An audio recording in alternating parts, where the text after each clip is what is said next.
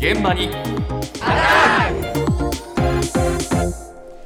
今朝の担当はスーツ姿で現れましたよ。よディレクターの中村智美さんです。どうしました、はいおはようございます。実は、えー、と今日スーツは、まあ、このネタに関係がありましてネタに関係あり。そうなんです。はいえっ、とまあスーツを含めた洋服の、ええあの特に女性向けのものについて、ええポケットの数が男性のものと比べてこう少ないんじゃないかという。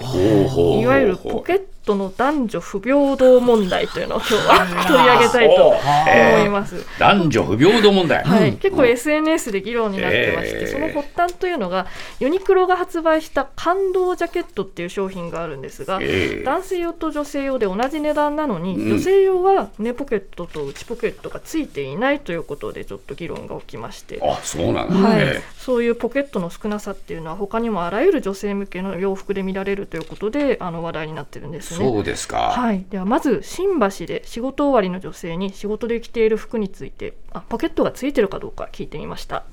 パンツスタイルは割とあるんですけどスカート系とかワンピースだったりっていうのは少ないかもしれないですねうん買う時にやっぱりちょっとポケットあるかないかはちょっと見てでもやっぱり気になくても気に入っちゃえば買っちゃうんですけど、うん、やっぱりちょっとポケットがあればまああのお手洗い行くんでもハンカチちょっと入れてとか お昼休憩外出る時にでもちょっと携帯とか入れて出かけられるからやっぱりポケットはあった方がいいなと思います。ジャケットに2つと下に2つ。内ポケットはないですね。まあでも確かに何かあった時に携帯とか入れて歩けたら結構楽ですよねやっぱりポケットが少ないっていう認識はみんなあるんだな。そうですね。え女性向けの、まあ、スーツのジャケットってい。うのは大体表の腰に近い部分に、まあ、両脇ポケットがありま2つあるんですけども、ただこれも基本的には飾りであんま使わないというふうに言われてるんですわ。あ、そうなんですか。はい、うん。なので内ポケットがじゃあ実用的にあると嬉しいんですけどっていない。ない。内あ、内ポケットがないんだポなケッ。トがないことが多い。はあ。であったとしても深さがあまりあない。ない。うん。ということで。でまた下パンツスタイルならまうだんポケットあるんですけども、ええ。特にスカートだとまたススカートのポケットがないということで。そうか。はい、でなんで男女でこういう差があるのかっていうのうんは諸説あるんですけども、実はフランス革命の影響っていうのがあれ、そんな時代に遡るの？ね。そうなんです、え18世紀から19世紀に女性のドレスがゆったりしたものからタイトなものになったことで、ええ。そういう、まあ、見栄えの良くないポケットというか廃れていったっていう歴史があるというふうに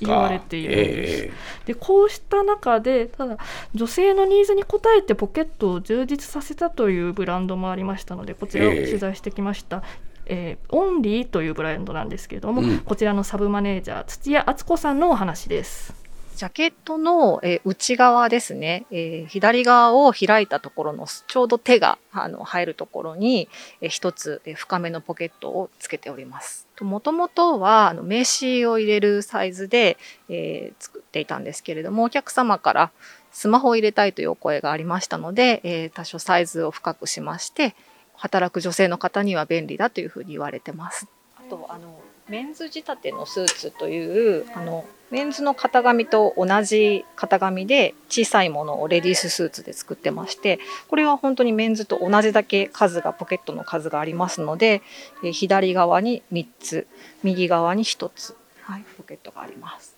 女性らしくありたいというよりはスーツ本来の良さみたいなものを求めてらっしゃるお客様も多くて男女にかかわらずあの本物のスーツが欲しいっていう方はこういうメンズ仕立てのスーツ大変気に入っていただいてます。ああなたが言ってたその深いポケットがちゃんとあるわけね。でこれ、まさに今着ているのがオンリーのスーツで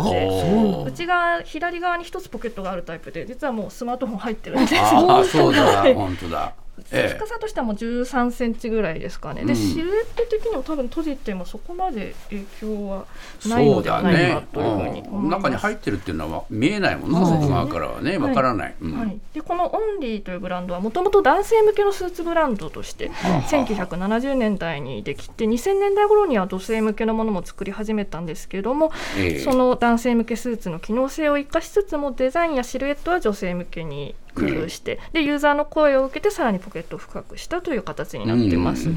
でこのように女性の声を受けてファッション業界で変化が起こるっていうのがちょっと他にも起きてましてええ。例えば、えーある有名ブランドのホームページではこのポケットのありなしをホームページ上で表記するようにしたりですとかあとはちょっとユニークなところではポケットに酒瓶が入る酒の瓶が入るタイトスカートっていうのが もうあのえ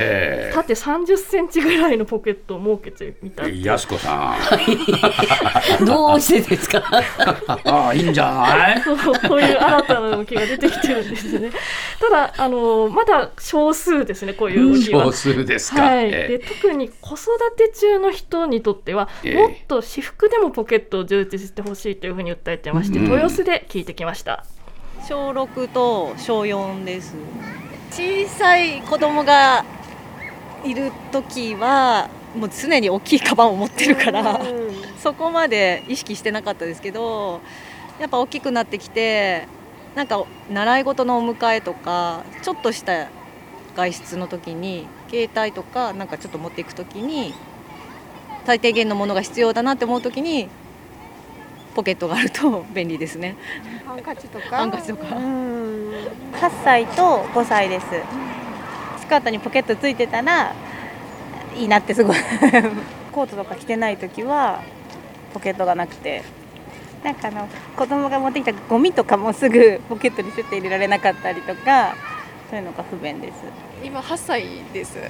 ポケットは確かに昔から少ないなと思ってたんで